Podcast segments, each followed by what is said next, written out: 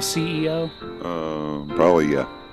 I thought of him kind of like who's the guy at the desk of heaven? The St. Peter. St. Peter, yeah. Yeah, but everyone gets into purgatory. There's no need for a guy like that. I guess that's true, yeah. Yeah, if you don't get into heaven or hell, it's purgatory. So they probably have like a lot of stuff going on there. Yeah. Purgatory looked like a ski lodge, right? Yeah. Yeah. It was. I think that it was a really cool location though. Was it someone's house? Yeah, it was actually, it used to be an apple packing plant. Oh. And we'll get into that. I did a little bit of research. We'll talk about that. Fantastic. So, welcome everybody to this week's edition of the Raincoat Report. I'm Boss here with Jeremy. Hey, what's up? And we're here again to talk to you guys about some sleazy, sleazy stuff. Oh. Yes, we are. This mic's in my face. It's new to me. I have to adjust. It's going to be okay. Yeah, I think it'll be all right. It's going to be better for the audio, I think. It already sounds better in my headphones, so that's got to mean something. Okay, yeah, I'll accept it. The audience will appreciate it. The audience will be the ultimate judge, jury, and executioner. Oh, no. So, speaking of the audience, I want to start by doing a little housekeeping. I guess housekeeping's a terrible term. Are you firing me? Jeremy, you've been very helpful along the way, but I feel like you and I are going in different directions. That's fair. I wanted to start by going through our stuff. So if you like our show, follow us on social media. Raincoat Report on Twitter, Raincoat Report on Instagram. If you need to contact us, have questions, want to give us sponsorships, whatever you want to do, reach out to us at raincoatreport@gmail.com. Our podcasts are online on Google Podcasts, Spotify, Stitcher, Overcast, Pocket Casts, and I think as of today, which is going to be a couple weeks before you even hear this, but we are finally up on Apple Podcasts. So, oh, good. So now we've got our discoverability at an all-time high, and just come find us. Just come find us and subscribe to us and tell all of your sleazy friends about us. Oh, yeah. And the more that you guys listen to us, the more we can afford to get better equipment and start to sound better, have less technical fuck-ups than we've had so far. Yeah, we won't have to record in a kitchen. We'll probably be recording in a kitchen for a while. Well, we'll be able to buy some of that soundproofing mat and put it up, so if... Yeah, we'll soundproof my kitchen. Yeah, if she wants to cook, she can cook, and you won't just hear a bunch of dishes clattering. So I'd like to thank everybody who has been listening to us. It's nice to finally be at the point where we're recording after we're... live? After we're live. Not live. We're at the point now where we can look at listenership numbers and see that people are listening to us, so that's nice. We recorded a few episodes before we had launched the podcast, so before we couldn't talk to that. But you guys are listening, and we appreciate that, and thank you for supporting us. Thank you for your continued support, my loyal base of perverts. Yes. So this week we get to talk about one of the... cornerstones of the golden age of pornography, one of the most historically significant films of the classic era of pornography. We get to talk about The Devil in Miss Jones by Gerard Damiano, and it's going to be a treat. Yeah, it's not what you would think it would be based on the title. The devil never shows up. I mean, that's a valid point. Yeah, but we'll get into that later. Yeah, we'll get into all that. Sorry to spoil it. We really spoiled it. It's an interesting film. There's a lot going on, and I know it was involved in some early anti-obscenity cases. A lot of people got arrested for showing this film. Distributors, audience members, pretty much anyone who saw it at one point was probably picked up by the cops. Yes, and beaten about the head. Yeah, but they threw all that out because the First Amendment, I guess, ultimately triumphed. More or less.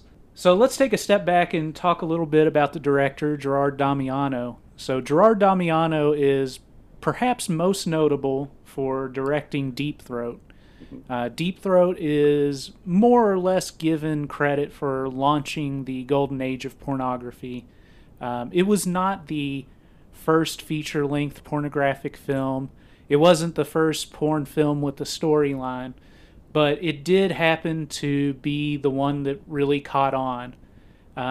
Released in 1972, it became a hit.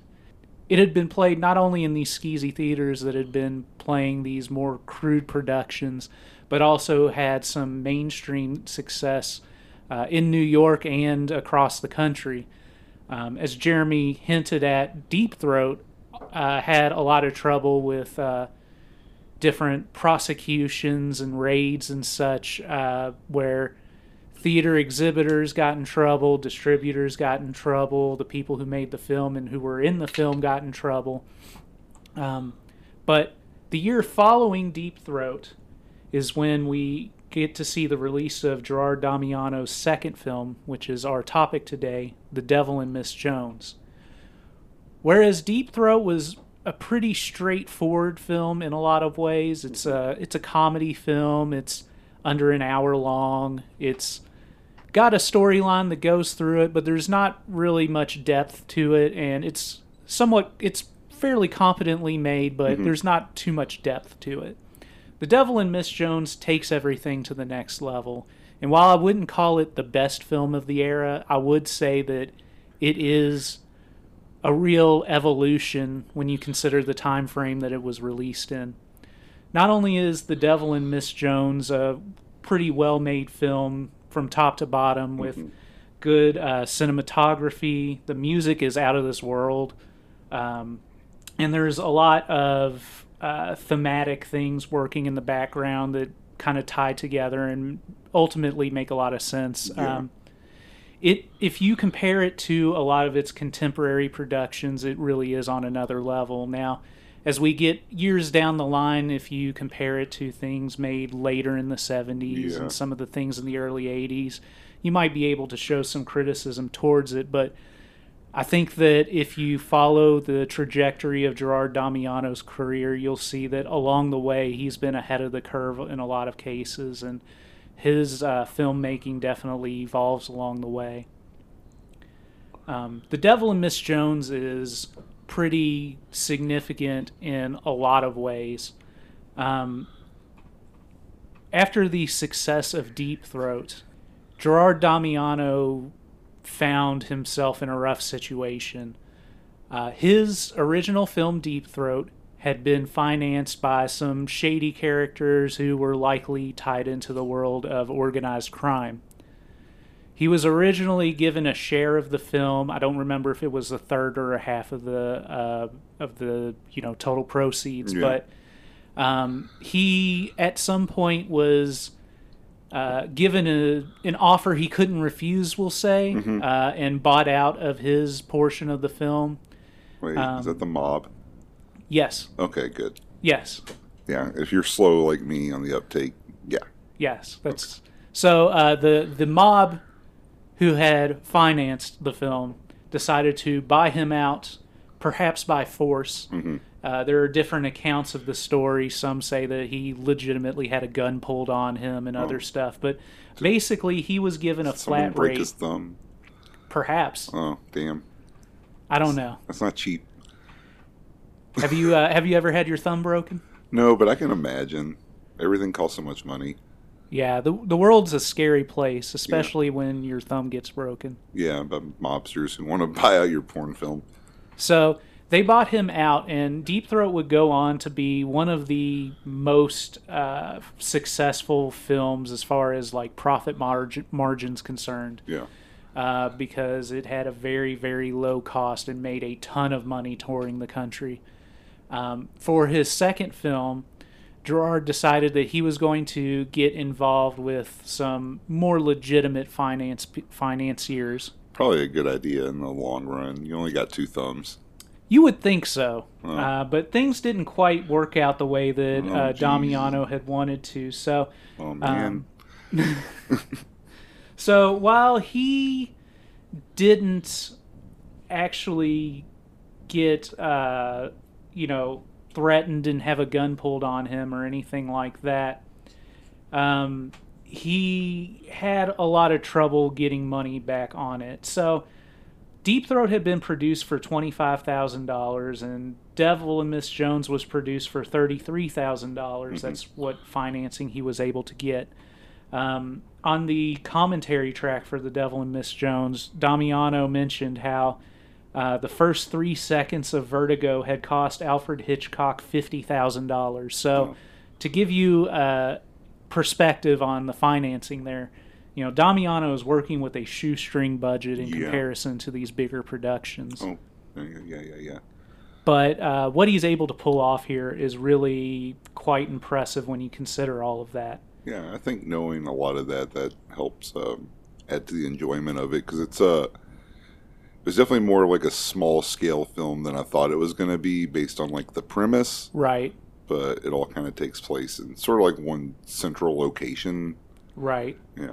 So it was financed for $33,000, as I said, and made that first weekend it grossed $55,000. So it was profitable from day one by a pretty good margin, and...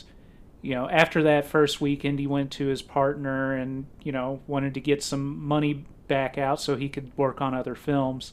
His partner had told him that it didn't look like it was going to make much and offered him $50,000 to buy out of his deal. So put in a similar position as he was with Deep Throat, maybe less physical threats and stuff, but he's trying to get bought out for a flat rate and not make his ultimate money. So... Damiano, in his own words, said that was bullshit, and he went to his lawyer about it. What did that old lawyer have to say? Well, his lawyer said he was going to fight for it, so his lawyer and his partner's lawyer got together, and they ultimately decided to settle for $100,000. Oh. So that's a lot more money, but the lawyers took half, so he ended up with the same amount ultimately anyway. Oh, Jesus. By his account, he said that at that point the film had made like $4 million. So goddamn. And he was supposed to be have a third share of the film. He doesn't really have a head for business, it seems like. Yeah, he said that later on he decided to, rather than take an ownership stake in the films because that never worked out for him. He was he would then go on to get paid up front for the films in a flat rate. Because at least that way he knew what he was working with, what he was going to make off of it, and could work from there. That's fair, I guess. I mean, for him, and it's... If you've been ripped off twice, I guess that's about as fair a deal as you're going to get. Right. He said that ultimately money wasn't a big thing for him. He was doing it because he, wanted to make films. And making porn films wasn't necessarily his first choice, but... It was where he was able to get finance, so he was, on board with it. But his big frustration was that he didn't really make a lot of money on any of his productions. And while, like I said, he didn't think that money was, like, that big of a deal to him personally, he wanted to be able to use that money to finance the next film and make something bigger and bigger. Ultimately, he didn't really have the ability to do that, so he was able to... be consistent and make films throughout his career, and he was really able to do a lot of artistic things with the films that he made, but he wasn't able to really get those escalating budgets that he really wanted, that if he was like a director in Hollywood, he probably would have been able to get up to a certain point at least. Right, yeah. Just based on the success of the movies, he probably would have been able to, if they'd been traditional Hollywood films, he probably would have made it a little bit further. Right. And that's kind of the problem, though, is because at the time, that when we're talking about the early 70s, mm-hmm. we have the first generation of film school, the first generation of film school graduates right. coming out, and a lot of them got pegged in the porn industry uh-huh. or the exploitation and horror films, these very low budget things. And as far as the way that things are done, they have a lot in common. A lot of them are financed by shady characters. A lot of them are done on very shoestring budgets, and a lot of the people involved kind of got pegged as being part of that world and ultimately weren't able to get the level of success that the more mainstream people had, because once you were a porn director, you were the porno guy, so yeah. you couldn't make a Hollywood film. You'd been pegged. He had gotten pegged. Yeah. You're pegged repeatedly. That analogy works in more ways than one. Yeah, it's a good one. I think you should, let's expand on it. So, talking about the film itself, before we get into our rundown of the film, there's a few different pieces of the puzzle that are worth digging into a little bit. Which one? What puzzle? The puzzle, the puzzle that was the... that made up the film itself, I guess. Oh, okay. Tell me about the pieces. I don't know. My metaphors might not be... That's okay. Excellent, but... That's all right. I'm working on them. Yeah, you're working on them. Are you? I don't know. I'm just trying to fill time as I put my thoughts together and read through my notes. That's fair. So, on the first film that Gerard Damiano directed, Deep Throat... Mm-hmm. There were two main stars of that film, Linda Lovelace, who we'll not dig into right now because that's a whole hour discussion of its own, and Harry Reams. Harry Reams, we've talked about a few times on this show already because mm-hmm. he is Harry Reams. Yeah, he's everywhere. He's everywhere. We'll definitely talk a lot more about him. He was a big figure in the East Coast porn scene. But he got his biggest notoriety from being the guy in Deep Throat. Harry would continue to work with Damiano, and on this film he was a production assistant, and I think he might have also been credited as an assistant director or something like that. Yeah, he got a couple, maybe got like a producer credit or something like that, but his name pops up a couple times. Right. So he was already working with Damiano when all of this started, so... There were two things that are kind of notable in the story going into this. The first is the location used for most of this film. Yeah. The location used in the majority of the film was a former apple packing plant in Pennsylvania that was owned by one of Reams's friends. Uh-huh. They allowed them to use the location for the film, and it was also used in Damiano's next film, Memories Within Miss Aggie. Oh, okay. This location is really kind of awesome. Yeah. We'll talk about it a little bit when we go through the film, but there's a few specific scenes, Abaca's office that we'll talk about later, especially, where it gets this really... almost dreamlike feel to it, but there's a lot of natural light in it. I think that adds to it. There's a lot of I don't know. It's a great location. Yeah, it looks like a ski lodge, but it's not. It's an apple packing plant. Exactly. I've never been to either, so maybe I shouldn't make judgments about buildings. Yeah, I've never been to. I mean, to be fair, I only know that because I looked it up and read about it. I wouldn't have known otherwise that it was an apple packing plant. There's no way to know. Did you think it was actually purgatory? I thought that there was a pretty solid chance that Damiano had gotten the location rights to film in purgatory. Yeah. It kind of has that look. It's kind of wood paneled. There's some fields with not a whole lot going on. It's got a very... I guess that's what purgatory would look like. If yuppies lived there. Yes. So the other major contribution by Harry Reams, other than the location, was the discovery of the film's starlet. That being Georgina Spelvin, who is another significant name in the history of pornography, whose biggest, most well-known role was this film that we're talking about, The Devil in Miss Jones. Georgina Spelvin had a history doing theater work and dancing. She did her first nudity on film in inserts that Radley Metzger filmed for a film that he had imported that was released as The Twilight Girls. She did film production work herself, working for JCPenney in advertising, and got interested in making anti-war films, so she and a few other people started a film collective they called The Pickle Factory. Oh. It was called The Pickle Factory because I think that the place... Used to be a pickle factory. I think it used to be a pick... I'm going to double check that and I'll cut that out if that's not true. Yeah, you leave it in. I'm going to leave it in. It's a pickle factory because it used to be a pickle factory. She made her first hardcore film called High Priestess of Sexual Witchcraft. Oh. She had been working on another film and someone brought her the script and she was interested. She didn't realize it was a hardcore film because she didn't really know that they existed at the time. This is still the early days of, hardcore films being made, and she had not known about it.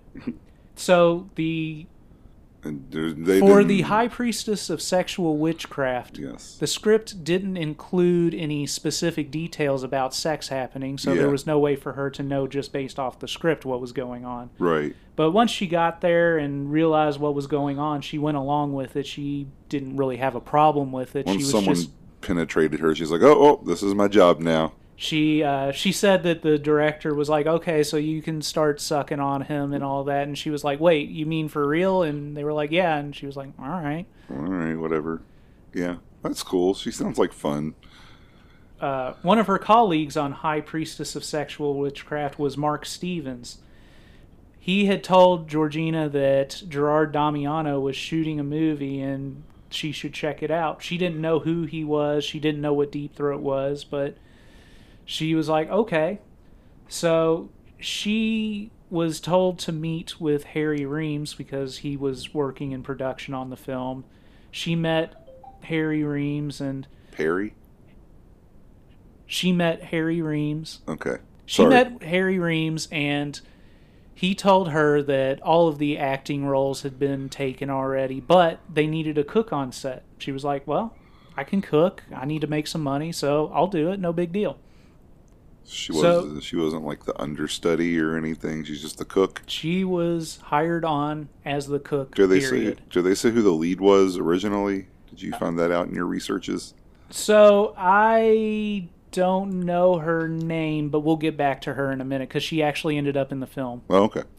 So, during the casting for the role of Abaca, she stood in to read the lines of Miss Jones, Justine Jones, the main character, right, just to fill in the spot during casting. Yeah. But Gerard Damiano was impressed with her reading the role. The person who had been originally cast in that role was having dental problems and wasn't going to be able to be in the film based on when they had to shoot and all of that. I can relate. My tooth kind of hurts right now, so I'm gonna hand it over to you. Yeah. Yeah. I wish someone else should be here to stand in for me. Yeah, you need an understudy. But maybe not, because it seems like I could be pretty easily replaced if this is anything to go by. So I'll just work through the pain. Please don't fire me. Yeah. This is the second time that I've considered firing you this episode. Yeah, sorry. I deserve it. So Damiano came to Georgina and offered her the role, and she was flattered and decided that she would go ahead and play the role. Damiano asked, well, if you play the role, can you still be the cook? She was like, well, I could plan things out, but I can't do everything by myself. So she decided she would hire her roommate, Claire, to be her cooking assistant.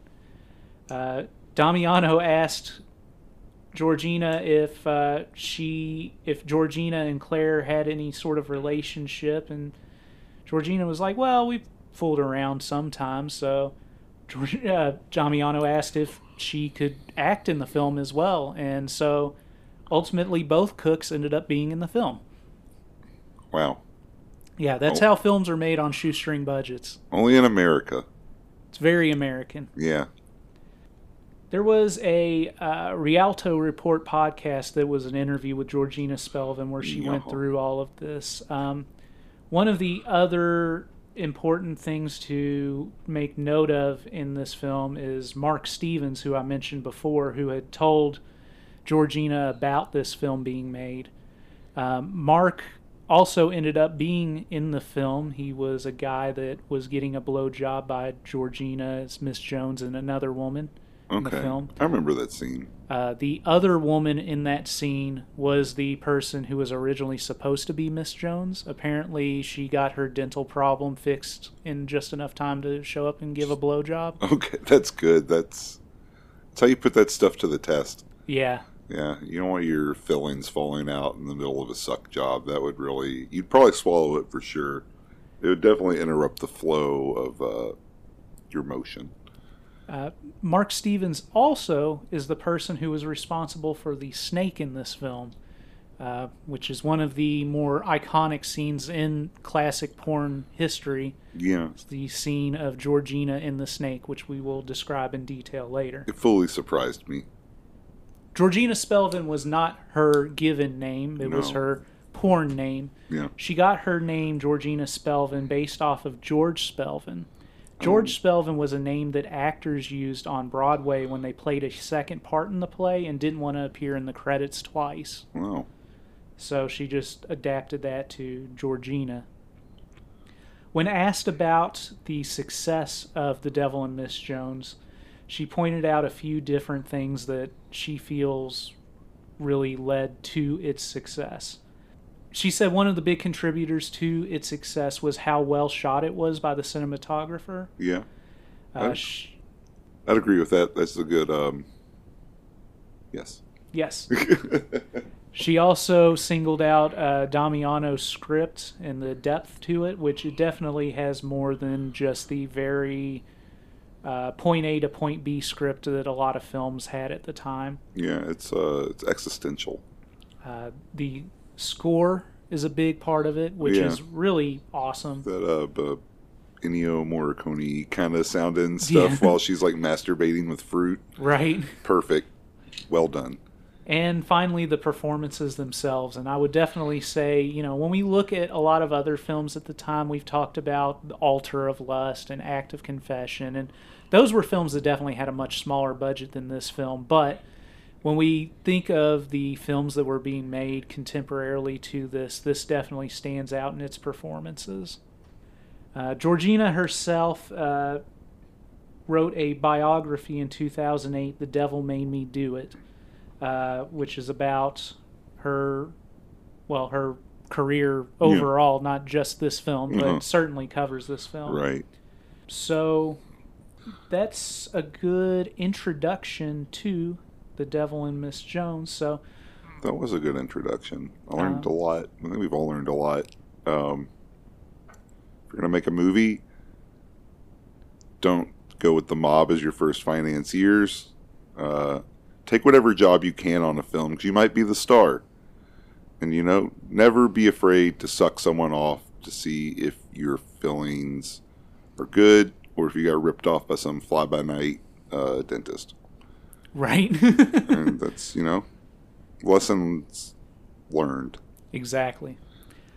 So we'll go ahead and take a break here, and then we're going to do our signature deep dive into The Devil and Miss Jones. We'll take a few stops along the way to give a few more details about it, but I think that it's important that we're covering something that's really a big part of pornography history. Yeah. We've covered some great films so far, but this is a real... This is one of the important ones. It's like if you went to film school for porn instead of Citizen Kane, they're like, we're going to watch The Devil and Miss Jones today. And you're like, great, it's not 2.5 hours long. Right. It's a lean 66, 67 minutes. Yeah, our episode's definitely going to be longer than the film itself. Well, on the recorder, we're about a half an hour in already, so yeah. We haven't even started talking about the movie. Right. So, hang on with us. We'll be right back after the break, and we will talk more about The Devil in Miss Jones. I had my life to live over. It's out of the question. Oh, I know. I was just saying that if I did have my life to live over... What would you do? I would live a life filled, engulfed, consumed by lust. You would? Yes. Engulfed? Consumed. With lust? Yes. Hit play? Hit play. Okay. Oh, wait, we're recording. Don't hit play. Okay. Okay. Am I close enough now? Yes. All right, good. Can you hear me in your earphones? Yes. It all sounds good? Yes. Did you hit play? I hit record. Okay, good, because I told you not to hit play. Okay, all right. Good. I'm glad that we're on the same... Hey, we're back with The Devil and Mr. Jones. Oh, wait, no, that's later. That's later. That's a different one. Have you heard it? Have you seen that? No. No, it's real. Oh, yeah? Yeah. Is it a porn film or a regular film? It is a porn film that I found. I had like a book of like 70s advertisements and stuff. Uh-huh. And I think I cut out from that one for the little collage logo I made for the podcast. Oh, okay. Yeah, so I'll have to see who directed it, and we'll have to go into that one because it sounds gayer for sure. Excellent. All right. I love it. Okay. All right, so let's talk a little bit about Gerard Damiano's The Devil in Miss Jones. The film opens with our main character, Justine Jones, staring into the camera, begging. She says a lot of stuff at this point, but it's all to the effect of, put your cock in me, I need it now, and stuff like that. She's very pale looking. She's kind of looking run down and ragged like an addict. Yeah, the makeup and everything in this is pretty good because they do like a convincing job of making her look like middle-aged. Yeah. Not sure how old she was when she did this. Do you happen to know? She was in her mid-30s. Okay, but so they didn't age her up too much. But, you know, it still looked like she was probably like in her 40s or so for most of it. One thing that's worth mentioning is that throughout the film, her appearance changes quite a bit. It does. And it kind of follows her evolution. Yeah. What we're seeing here is kind of a fast forward towards the end of the film. Yeah, We're seeing her at the end of the road, more or less. One of the things that was addressed on the commentary was Damiano was asked why he decided to open the film this way. Without spoiling too much, this sequence is played again towards the end of the film in more detail. Yeah.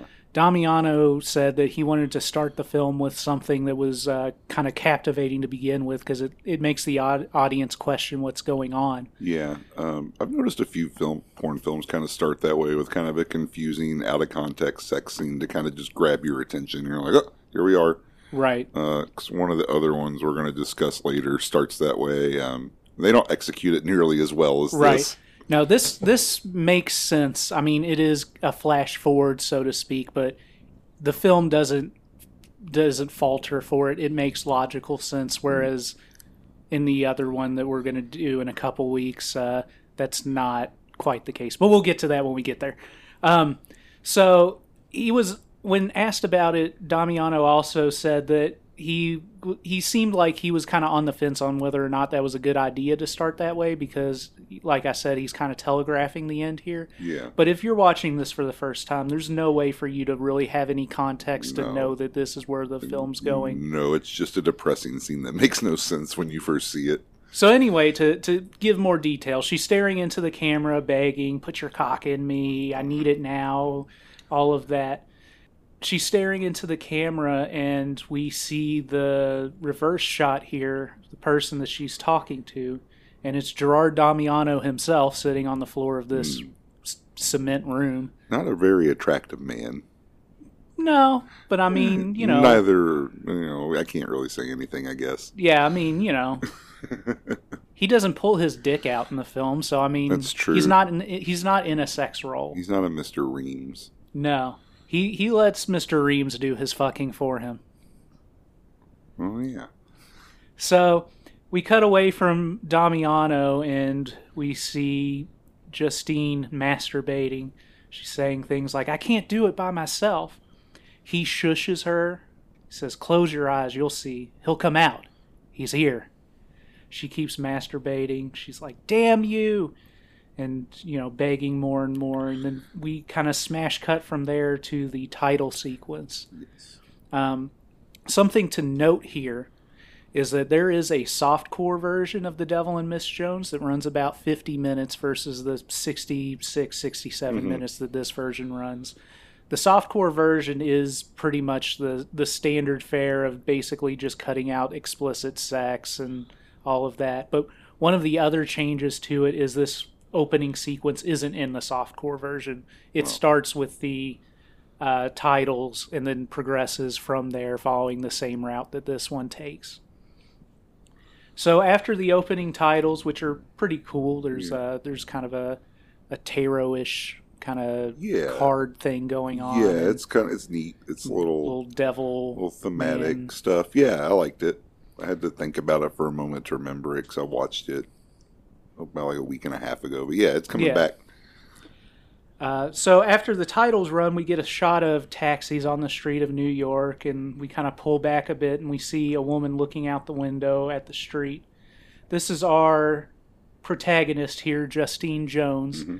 The same woman who was in the prior scene, but she looks incredibly different here. Yeah.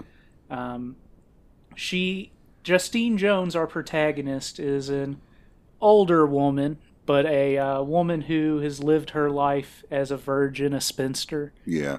She walks over to a mirror in her room and starts to put cream on her face. She's wearing a silky, goldish patterned gown. She wipes the cream that she put on her face back off and starts staring at herself in the mirror.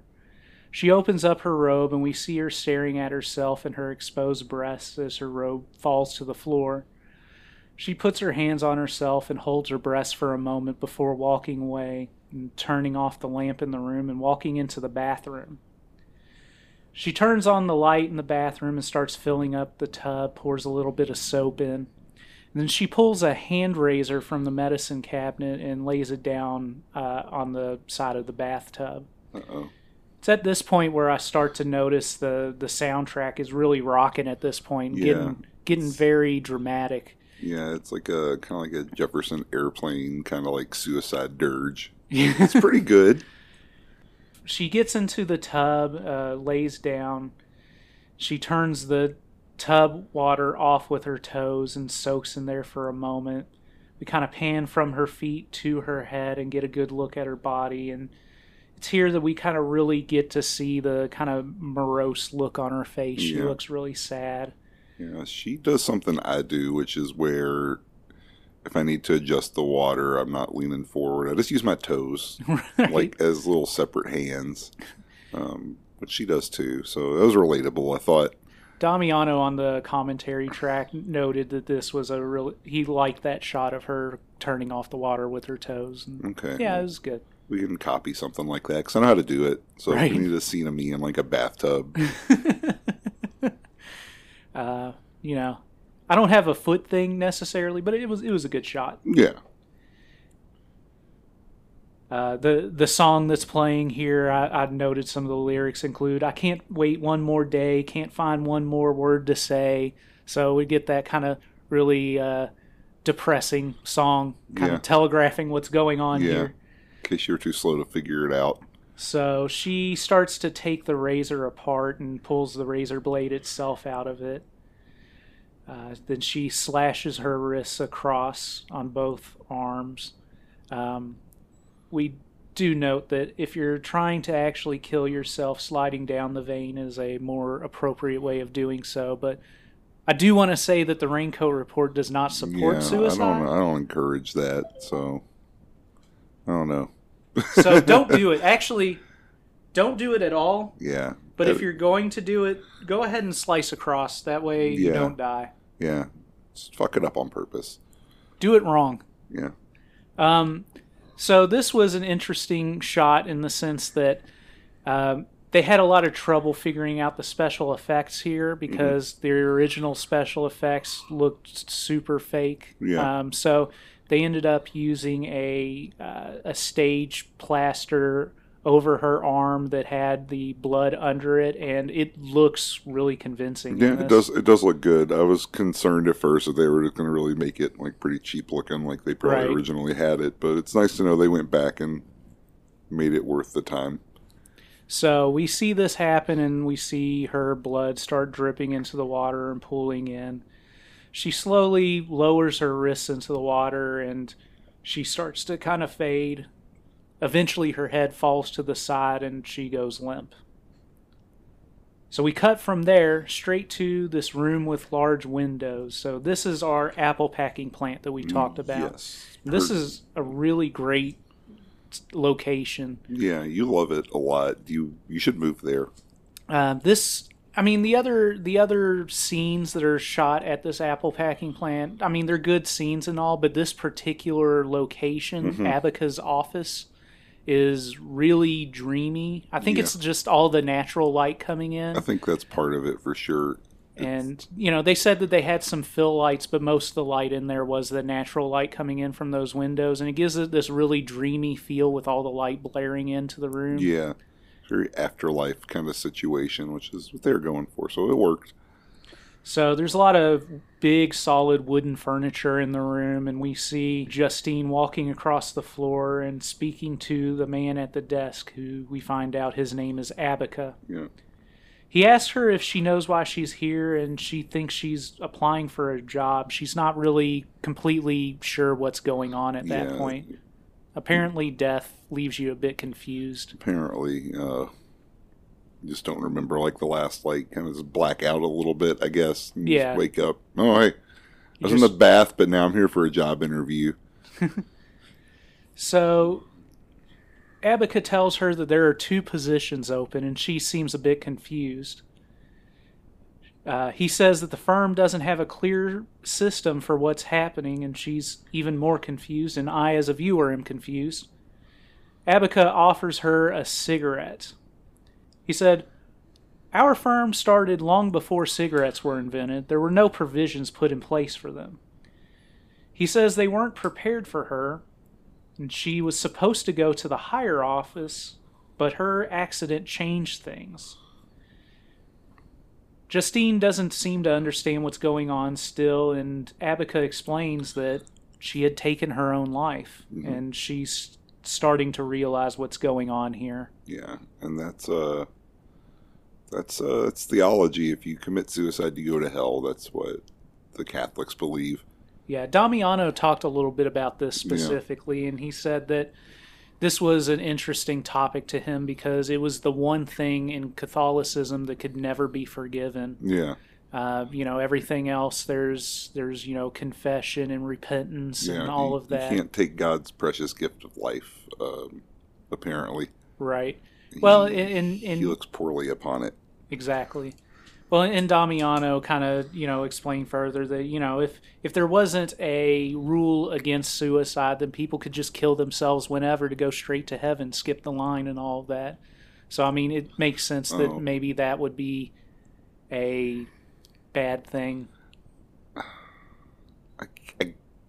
can kind of see that. That precludes, you actually having to believe in all of that stuff anyway, and then just being time to off myself to get more into it. Right, I guess. I don't know. It's a deeper theological conversation than I think we're going to have on this show.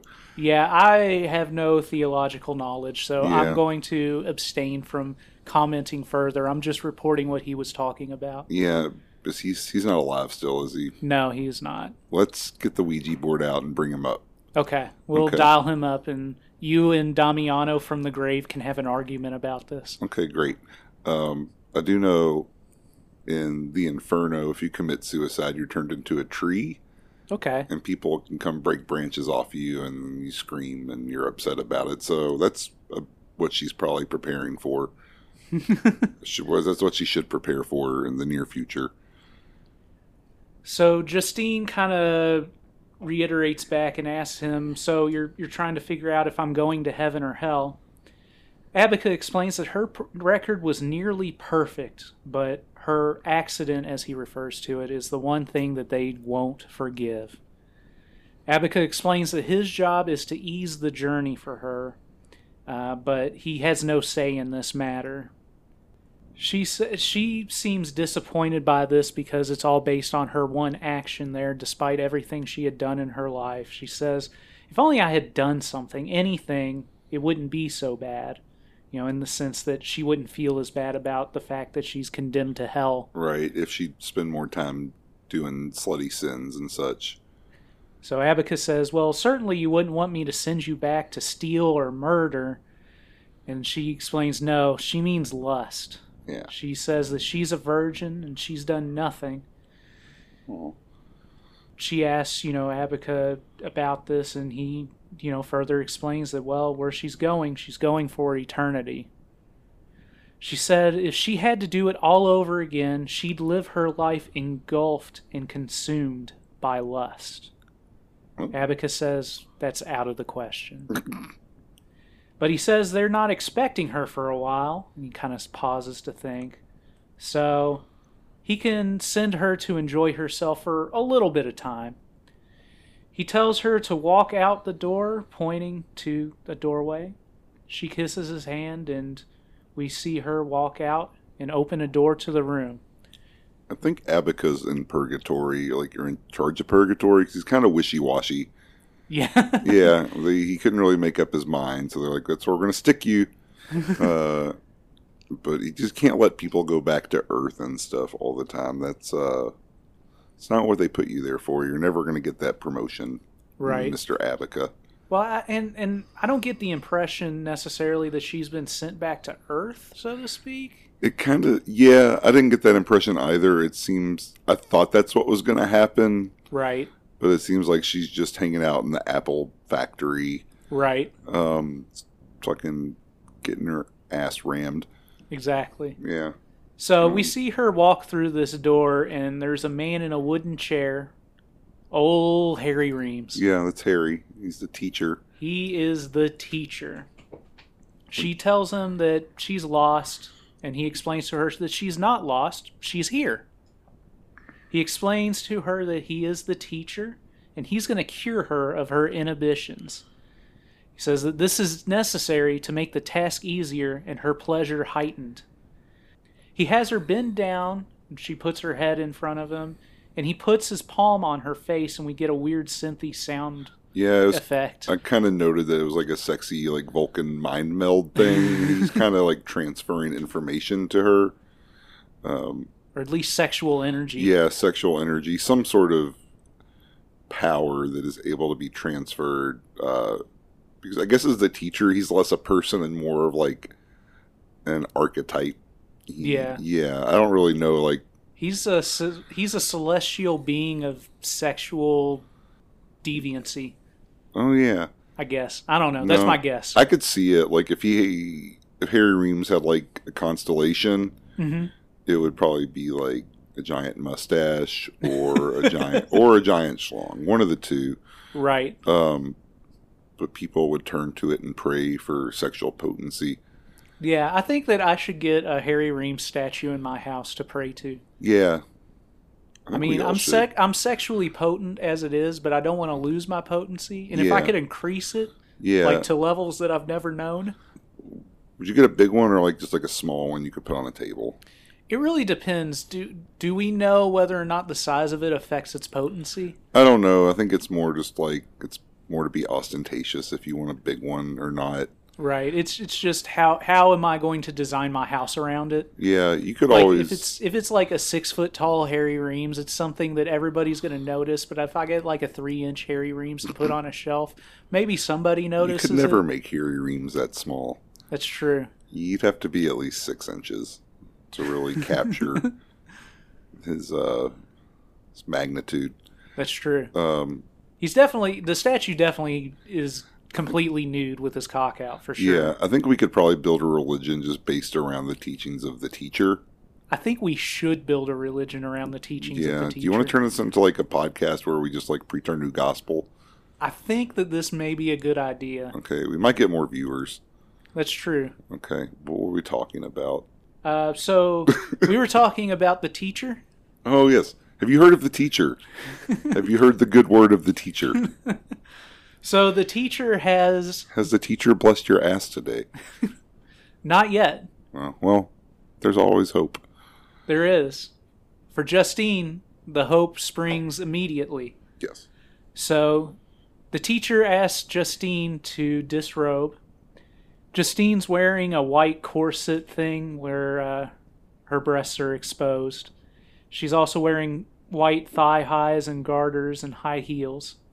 He has her bend over in front of him, and he puts a rubber thing in her ass. It's like a primitive butt plug. Right. It's not shaped like a modern butt plug would be. It's more like a finger shape. Like a finger guard for when you're...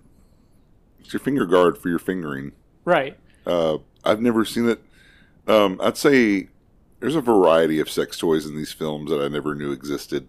Yeah, the sex toy technology has evolved significantly since the 70s. It's a lot, but I also think we've lost some things. I feel like now everything is kind of like a bullet or some kind of orb, and there's no angles anymore. This thing's like, you might tear your rectal wall on it. Yeah. If you're not careful with it, and the sense of danger has left sex. Some may argue that that's a good thing, but I'm not going to weigh in too heavily. Yeah, they're cowards, and I'll call them out. So, he puts this anal dilator in her ass. So the teacher explains to her that she must hold that in, or she'll be punished. She asks to stand up, and he tells her that she must stay in the position until he tells her. We wait a moment, and she says that it's uncomfortable, so he goes ahead and tells her to walk over to him. He shows her his dick and asks what she calls it. She says, penis, prick, cock. She talks about her excitement and asks to touch it, so she does. And then she asks to kiss it, and she does. She mentions it feels so smooth. He asks her to put it in her mouth. And then she does. And then he tells her all of the way. She says she loves the taste of it, the feel of it. He tells her to take it all the way in. She talks about how big and hard it is. He tells her again and to put it all the way in, and she goes for it. She goes down a bit, but she's not quite deep-throating. We'll leave that to Linda Lovelace. Yeah, that's not what Georgina Spelvin's here for. You'll see what she's here for. She's here for a lot of things. Yes. So he continues to talk her through it. He has her hold her mouth still as he fucks her mouth while he's laying down. She's over him. He's laying on the bed, and he's thrusting upwards into her mouth. Uh-huh. She plays with his balls. She makes a comment, so smooth, so hard, so warm. And she keeps sucking on it and stopping to dirty talk in between. She says, I can feel it on the roof of my mouth. She says, I want to know what it feels like in my cunt. Can you put it in my cunt? She asks him to be gentle, and he says no. He tells her to concentrate on the pleasure. She's on top of him in a reverse cowgirl position facing the camera, and he pushes it in, and she screams a bit, but then she starts to adjust to it, and then goes on to ride his dong, slowly and hesitantly at first, and then getting really into it. Yeah. So we're getting to see the sexual awakening of Justine Jones here. Is Harry Reams the devil? Perhaps. Okay. He's the great teacher, the devil. Yes. She asks him to take the thing out of her backside, as she says, and he does. She then asks him to put his finger in there, and he does, thumbing her ass. She says it hurts, but tells him not to stop. She's still riding dong and moaning hard. Then we move to her sideways. He's laying sideways next to her, also laying sideways. She says that she wants his cock inside of her. So he has his finger in her ass, and then he slides his cock into her ass. And we, ladies and gentlemen, have reached our first anal sex scene of the Raincoat Report. Yeah, that's the first one. Yeah, we had an enema scene in Pretty Peaches. Yeah. So that was a little bit, that was more anal play, but it's not anal sex. No, we're there. We're there. It's really kind of almost disappointing that it's gone this long without us getting there. Yeah, but we should have. I would have thought it would have showed up sooner. Yeah, but, we finally gotten there, and really it's worth it for the long wait. Yeah, and it's kind of the first. There's a bunch of anal stuff in this movie. Yeah. Gerard was doing, he incorporated a bunch of different kind of fetishy stuff in this. Yeah, there was an anal scene in Deep Throat as well. So he was no stranger to anal sex. Good for him. Yeah, good for him. Good for everybody involved. So he slides his cock in her ass, as we mentioned before. Yes. She says it hurts at first and to go slow, but then after a minute, she says that she wants him to come in her ass, and he gets to pumping away. There's some chaotic cutting back and forth, and then we move to another scene. Yeah, she gets fucked so hard she wakes up in a lesbian relationship. There's no transition. She's just like, I guess that's adds to like the kind of the dreamy feel of the movie. Is there's kind of there's no real transitions between scenes. Right. It's just kind of like little vignette after vignette with no setup. Right. Well, and she's not living on the same plane as we are. No. She's experiencing one pleasure after another. Yeah, in an endless succession, guided by our master, the teacher. The teacher, yes. All hail the teacher. All hail the teacher. So we cut from that to we see a woman in a robe walking downstairs. Now, this is Claire Lumiere, who was Georgina's roommate. Yeah. Who they had fooled around a bit, but weren't really in like a romantic relationship with each other. But given the opportunity of this film, they decided to work together here. So we see kind of a I don't know, a somewhat sweet scene between the two of them. Yeah. She walks down the steps, reaches the bottom of the steps, and drops her robe, and we see her walk over to a bed where Justine is laying naked.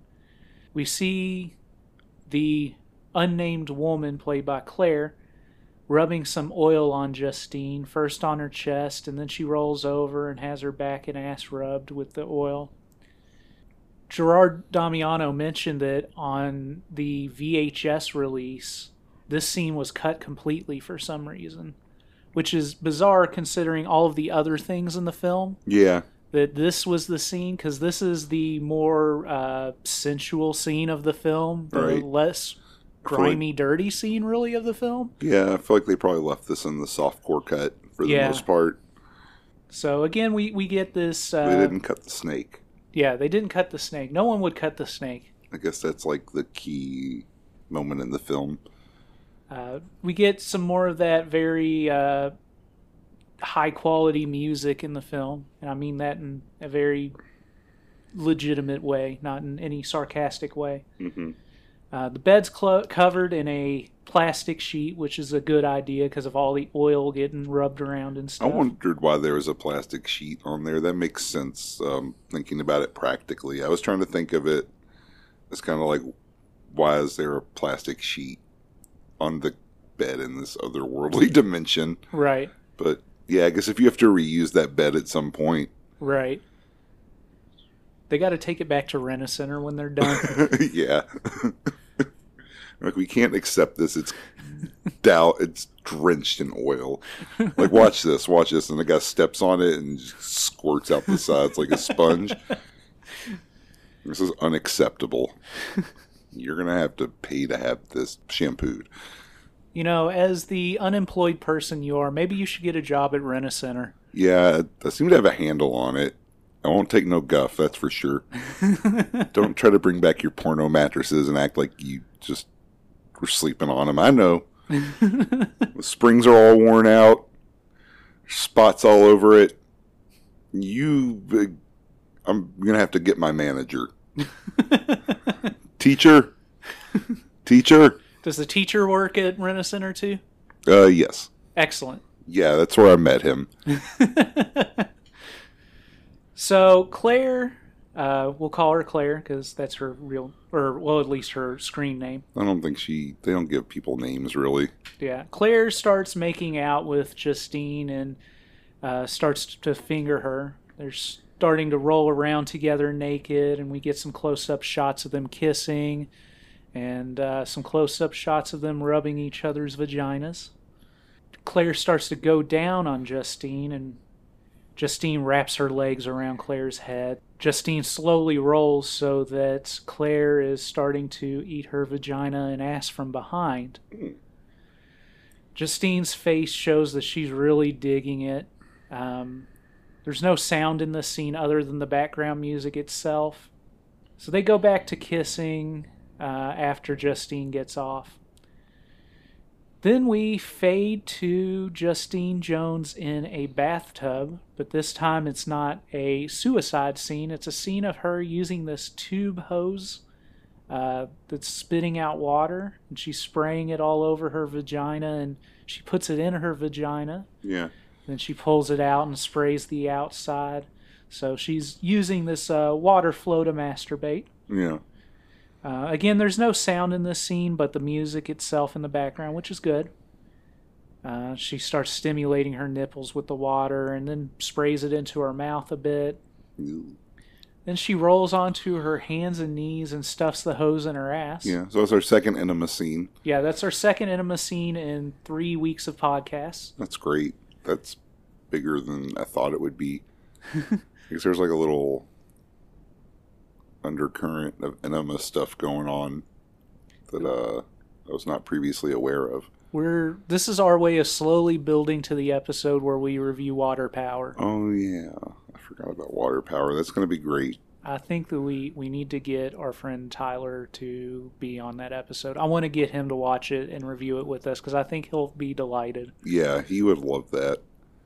This one's for you, Tyler. Yeah, it's called Water Power. So let's see, where were we? So we see her facial reactions as she fills her ass with water, and then she collapses back into the tub and writhes around a bit. So then we cut back to the teacher. He's telling her to suck it. So we see her blowing him, and yeah, he's wearing this yellow house coat. He tells her she needs to go slow and savor the pleasure. Yeah, he kind of teaches her like Mr. Miyagi. Yeah, he's very methodical. He knows what he's doing. He has a whole training plan in mind. Yeah. Otherwise he wouldn't be the teacher. That's true. Yeah. She asks him to come in her mouth, and she keeps working at it. When he starts coming, she pulls it out and starts stroking and licking it, and then collapses with her head under his balls to catch the last bit. So he didn't come in her mouth. But he came a bunch, and a lot of it got in her mouth. That's good enough. A nod's as good as a wink to a blind horse. So, she kind of collapses at the end with her head kind of under his balls as he's sitting, and catches the last bit of cum as it's coming out. After a moment, she gets back up and starts licking the cum off of his cock. We see the scene fade out, and she's holding his cock again, and we fade into a shot of her on a bed. She's wearing nothing but thigh highs and has an apple and a thing of grapes on her.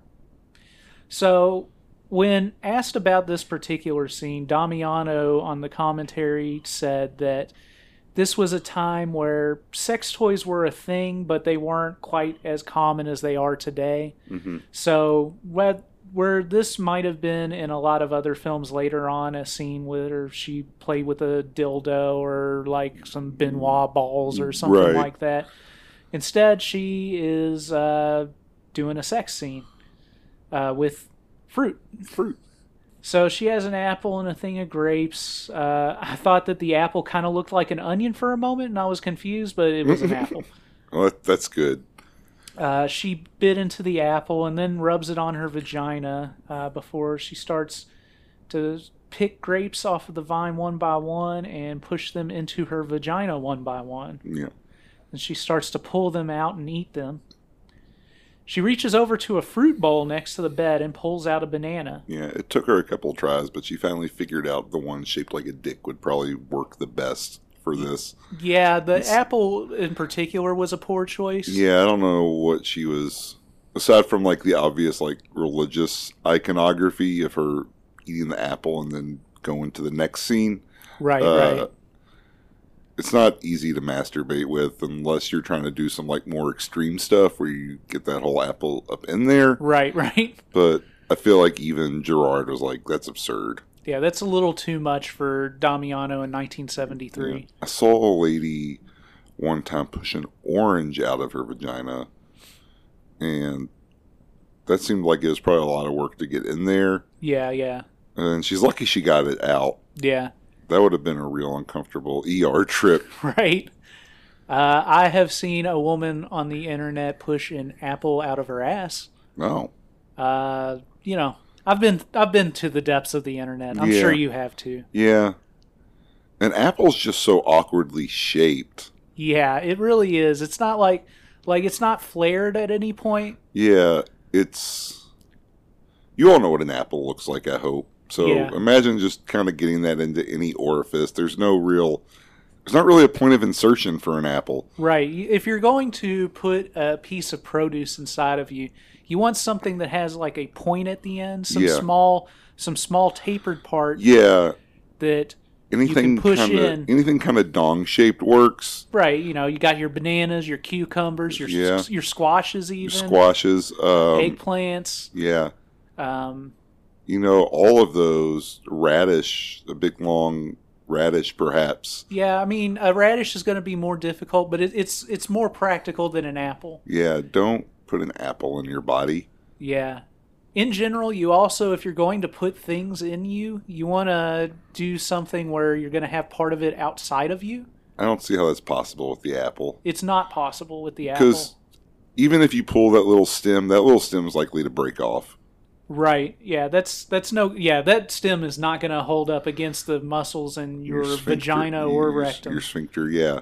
So, Raincoat Report, pro tip, don't masturbate with an apple.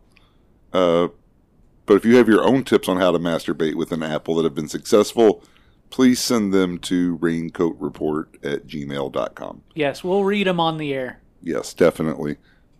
Okay, so she reaches over to the fruit bowl and pulls out the banana, which, again, was something that made a lot more practical sense in this case. So she starts to suck on the banana in full peel, not unpeeled in any way. Then the camera goes from a shot of her laying on the bed. It zooms in to the background to a shot of the mirror in the background of the scene, so we can kind of see her from the opposite angle. From that opposite angle, we see her pushing the banana into her vagina. I noted that this was a pretty cool shot, like from a cinematography perspective. We get to go straight from a shot from one perspective to a shot from another perspective without actually having to cut to another angle. From there, we do cut to another shot, and from that other shot, we see her pull the banana out of her vagina, and then she peels it a bit and starts to put it down her throat. It falls apart as she's doing that. From there, she shoves it in her vagina a bit more, and then eats a little bit more of it. The banana itself has brown spots on it, so I don't know if it tastes any good. Ooh, well, I can eat a pretty brown banana. Yeah. I try to eat around the brown spots in that case, but I guess this is what they had on set. Yeah, I mean, you know, what are you going to do? That's the banana we have. She was the cook, so ultimately I feel like she was responsible for the freshness of the banana. Yeah, that's probably at least partially her fault. We then cut away to a shot of a snake close up. I think it's a ball python. Looks like a ball python? Looks like the snake that I watch. The score here continues to be pretty wild. We cut to her face, and she's flicking her tongue a bit, perhaps towards the snake itself. We see the snake crawling on her naked body, and she pulls the snake toward her face, and it gets near her lips as she continues to flick her tongue at it. Then she slowly starts to stick the snake's head in her mouth. That was very unexpected, I'm going to say. I just don't know what the erotic potential of just putting a snake in your mouth is. I mean, the implication is obviously it's a dick. Right. But I don't know. I guess I would be worried the snake would bite down on my tongue. Even though they're pretty gentle, mm-hmm. I just feel like there would be a point where they're like, what's going on? Why I'm in this warm cave? So this scene in particular is notable. It's pretty much the iconic scene of the film. Yeah. But it's also notable in the sense that everything else in this film was scripted directly by Damiano, including all the dirty talk during the sex scenes and everything. Mm-hmm. But this one was just kind of a fly by the seat of your pants thing, because Mark Stevens had showed up because he was going to be in the film. Yeah. But he showed up with his snake because it was getting to a cold time of the year and he didn't want to leave the snake at home. He just wanted to bring the snake with him. So he took the snake away from where it probably had a heating pad and perhaps a heating lamp to just kind of drag it around with them because it's getting cold. Right, yeah, that's something that I kind of noted here. I thought that it was, I thought that the logic here didn't quite stack up, but that's what I had heard. I think Mark Stevens is an agitator who's trying to flout both man's law and God's. That's the official word from the Raincoat Report. Yeah. Unfortunately, Mark Stevens has been not with us for a very long time, so he can't defend himself. We're going to get that Ouija board out. We got a lot of questions to ask after the show. We're going to do a premium Patreon podcast where we use the Ouija board to communicate with the performers and directors of the past. Yeah, it'll be on Twitch, so there'll be video proof. Yes, we'll be able to show all of you the dark... The dark arts. The dark arts. And the spirits of the dead. Please, yes. Please join us for $19.95 a month. Yes. So the snake is probably pissed here. Yeah, I made a note. I was like, how do you think the snake feels about it just in general? I am happy that she didn't do anything crazy like bite the snake's head off or anything, because that would dramatically change the tone of the film. Yeah. Do you think the snake is the teacher? I hadn't considered that. If we go based on my other theory that the teacher and Harry Reams is the devil, mm-hmm. then I think it makes sense. He would take the form of a serpent, and that's why she's so eager to just stick this random snake in her mouth. Right. I like it. I like this thought. Yeah. This is the teacher as a snake. Yes. It's Teacher the Snake, playing himself. So from this scene, we cut to an outside shot. Justine and Abaca are walking through the brush. She says that she's found contentment for the first time, and she asks Abaca how much time she has, and he tells her she has enough. Vaguely. She asks if Abaca can ask on her behalf for her to be able to continue this until her original remaining time elapses, so the amount of time that she would have lived had she not had, as Abaca describes it, her accident. Her accident. Abaca explains that this is not possible. So from here, we cut to two women sucking the cock of some guy. So one of the women is Justine. Mm-hmm.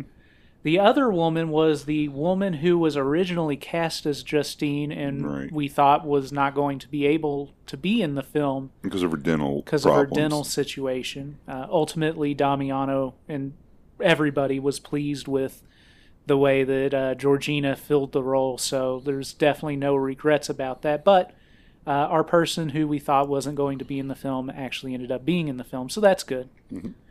And the cock that they're sucking was the cock of Mark Stevens, the snake owner. Yeah. Justine is encouraging the other girl as she goes and then takes her turn sucking on it. After switching off a bit, Justine asks the other girl to stuff the cock in her cunt, that being Justine's cunt. Yes. So Justine is getting fucked sideways for a bit. She comes, and then the other girl pulls out Mark's cock, and he comes on the other girl's lips. Justine kisses and licks the cum off the other girl's face. Both girls lick Mark's cock and make out. And they lick the cum off of her hands and kiss back and forth, so we get a little nasty cum-licking action here. Yeah. Just the way God intended. Yeah, it's really filthy. So then we see Miss Jones riding on a guy, Cowgirl. And then another guy comes up from behind and stuffs his dick in her ass, and we get to see the double penetration scene. This was the one thing that Justine had a little bit of reservation about when she saw the script the first time. Yeah. She said that she had never had anal sex before, and she certainly had never had a double penetration before because of the former. Yes. So this was something that they had to talk her through more or less, but she ultimately enjoyed the situation. Maybe not like, you know, yeah. It wasn't like her favorite thing, but she got along with it. But yeah, this is also the first double penetration scene of the Raincoat Report. So. Oh yeah, we're breaking a lot of barriers today. We really are. Wow. Just like Justine. Yeah. Breaking a lot of barriers. Yes, no. Going to places we've never gone before. Yeah. They're all butt related. Yeah, you know. That's good. The Raincoat Report. It's time to mix it up. The Raincoat Report solidly supports all things but. Yeah. Well, most things but, at least. I don't know that... We already said that you shouldn't put an apple in your butt. Yeah, don't put an apple in your butt. But if you want to have some butt sex, go for it. Go for it. Just, you know, be careful. Use a lot of lube. Be responsible. Don't use an apple. Don't use an apple. So Justine is all about it in the scene. She asks the guys, can you feel your cocks together? Can you put your prick further up my ass and further in my cunt? She commands them along the way, harder, faster, get me off. At one point she's like, hold still, I don't want to come yet. She tells them that she wants them to come outside of her so she can feel it run down her legs. So the guys pull out and turn and come and basically come on each other's balls. Yeah, he came on his asshole. Yeah. Which makes it unintentional gay porn. Sort, I guess. Yes, I don't know. It is. Okay, I'll take your word for it. If you come on another man's asshole, it's gay. That's just the... I didn't come up with it. That's the rules? It's in the Bible. Oh. Is that specifically in the Bible? Uh-huh. In the back.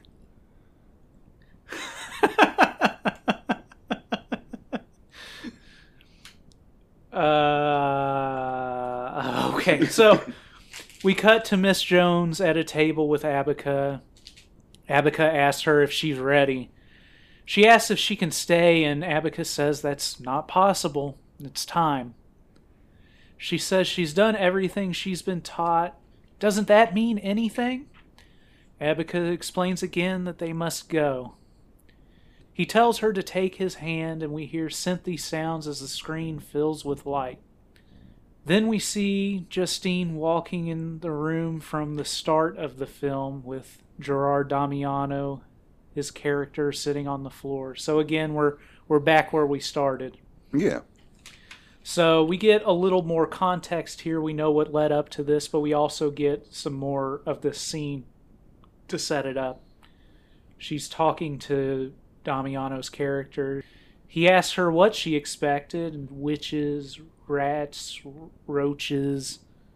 He is talking all crazy, though he says, I'm not crazy. Flies eat. They got digestive tracts. If you sit very still and pretend you're asleep, he comes out. So she sits down and opens up her legs, showing him her vagina, and she's masturbating and trying to seduce him. But he's talking about this fly detached from her. She's coming across like an addict, like I said before, pale, and she's just begging him to touch her, but he's not responding to her at all. He shushes her, and again, close your eyes, you'll see, he's here. He'll come out. She's still going at it, frustrated, crying and masturbating and yelling. Welcome to Damiano Hell. Yeah. She's crying and masturbating as we freeze frame. Yeah. And we get the credits. Her hell is sexual frustration. So, going back to Damiano and what he's talking about, he says that he doesn't believe that there would be one specific version of hell. And this situation would be hell for both of those people. He's sitting there on the floor, paranoid, talking about this fly. And he's obviously in great distress about it because it's all he can talk about. It's all consuming.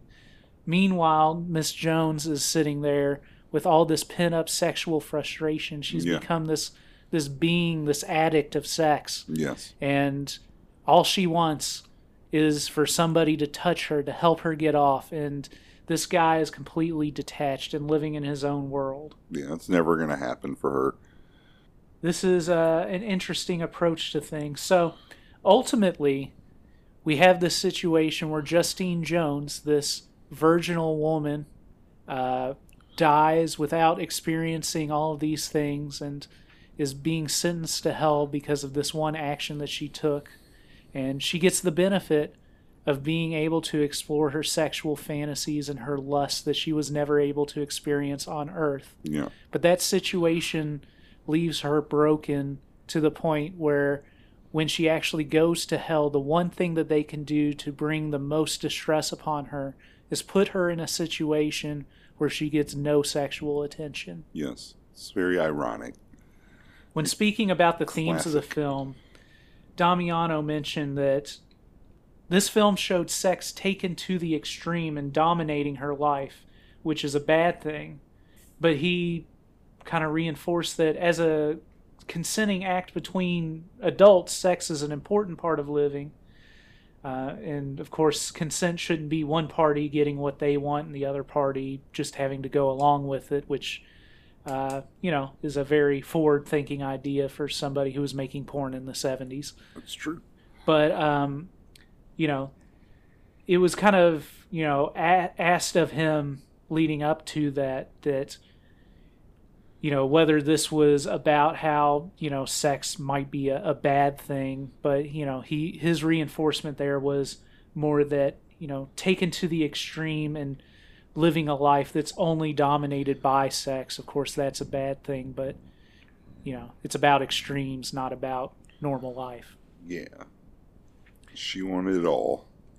So, The Devil in Miss Jones was released on DVD by VCX in 2006. Mm-hmm. The release was a new digital transfer at the time, and they have this 5.1 surround soundtrack that really works. But there's definitely some age to it.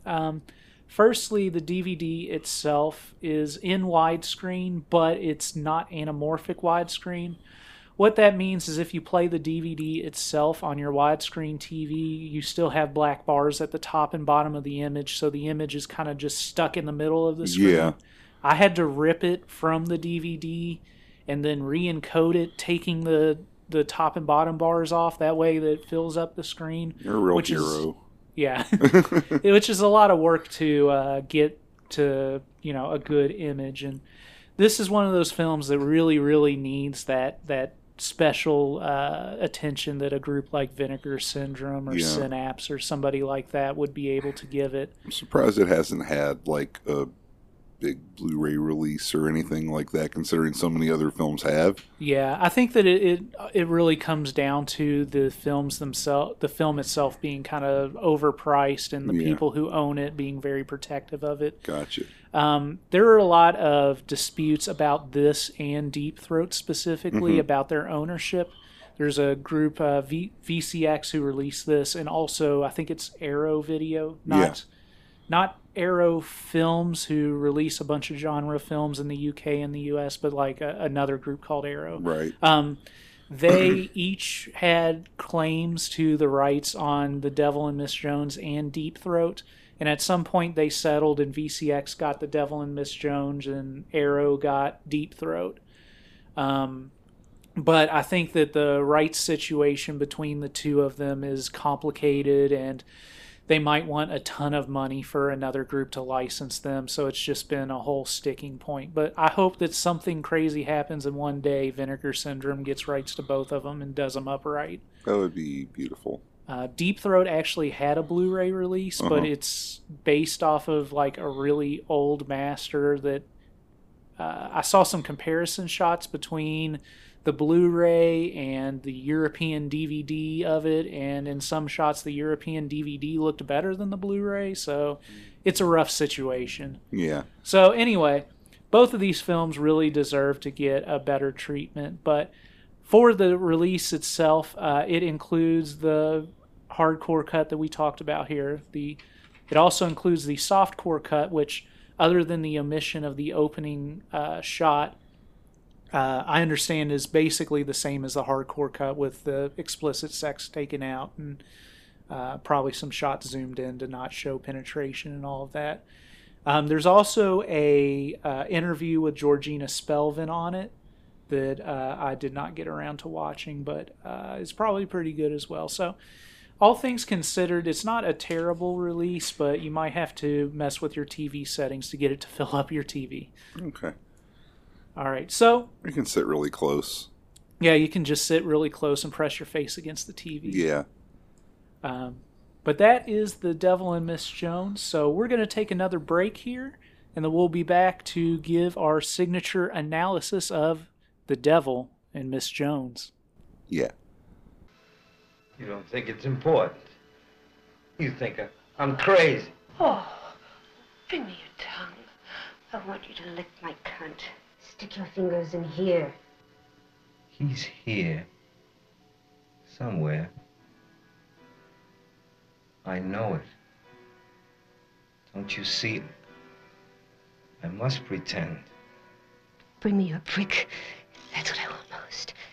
I want to suck on it. Okay. Are we back? Now we're back. Now we're back. All right. So we are back again on the Raincoat Report with our review section, and I'm going to turn things over to our resident reviewman, Jeremy. Oh, that's me. Hello. What did I like about this film?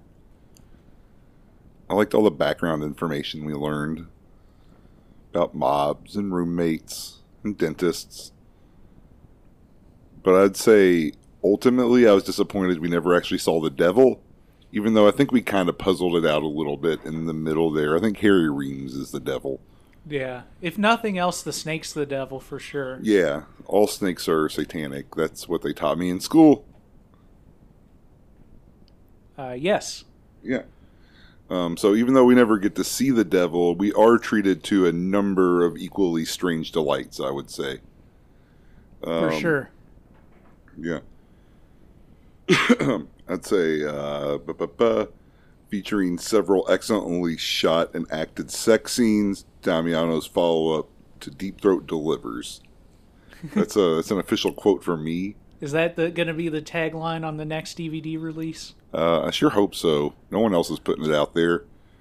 But, like you kind of said, it's well made. The cinematography is great. Very dreamy, very creative sex scenes and writing on Damiano's part. The story made sense to me. Right. It kind of came through and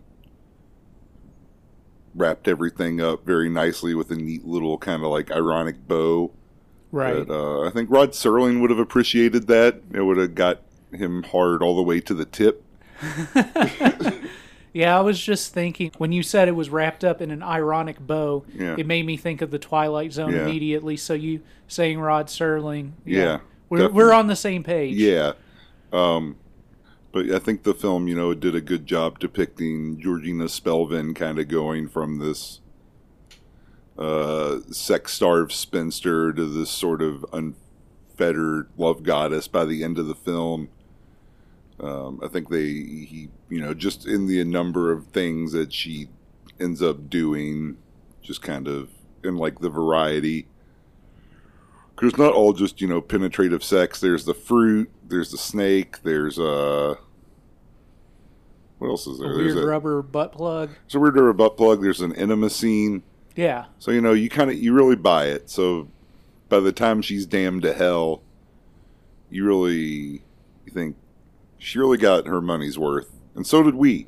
And in addition, with, everything, like all the legal challenges the film had and suffered from and everything, I think the film ultimately ends up being of historical interest as well as of prurient interest. So I'd say check it out. Yeah, for sure. And I definitely agree with a lot of what you said there. Well, in fact, all of what you said there. I'd add to that I appreciate it as... I appreciate the pace of the film. Yeah.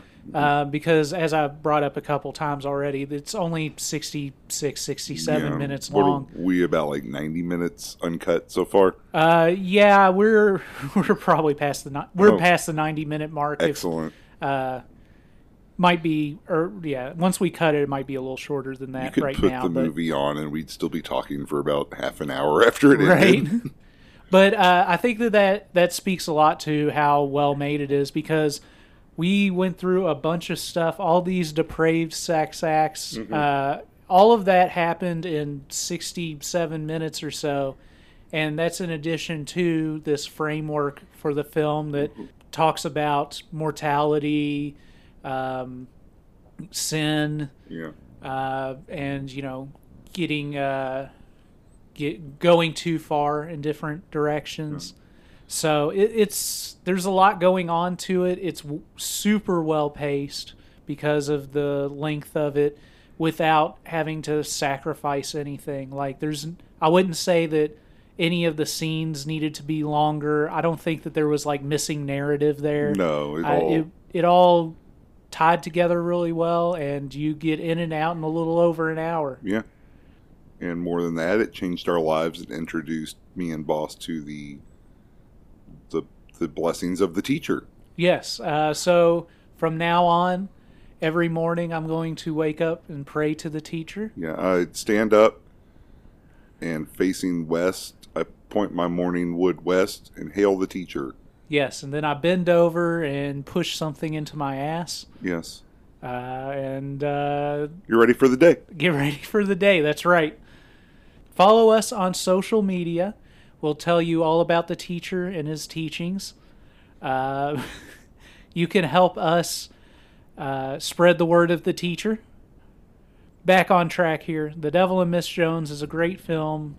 If you're going to watch one classic porn film, I don't know if The Devil in Miss Jones is the one, but it certainly should be in the discussion. Yeah. So, any last words on The Devil in Miss Jones? No. All right. So, again, follow us on social media at Raincoat Report on Instagram and Twitter, raincoatreport@gmail.com for any emails you want to send us, any questions, comments, concerns. I won't promise you that we'll reply to you, but if you send us something cool, we might read it on the air, or we might get upset if you make fun of us because we are very fragile. That's true. But, subscribe to our podcast, give us good ratings and reviews, spread the word, tell all of your sleazy friends about us. We need to get as many people listening to us as possible, and we need to be able to spread the word of the teacher as far and vast as possible. For more information about the teacher, please write the teacher at the School of Hard Knocks. No one's going to answer. No, I think that your email client will probably tell you that it's not a valid address and let you send to it. Yeah, well...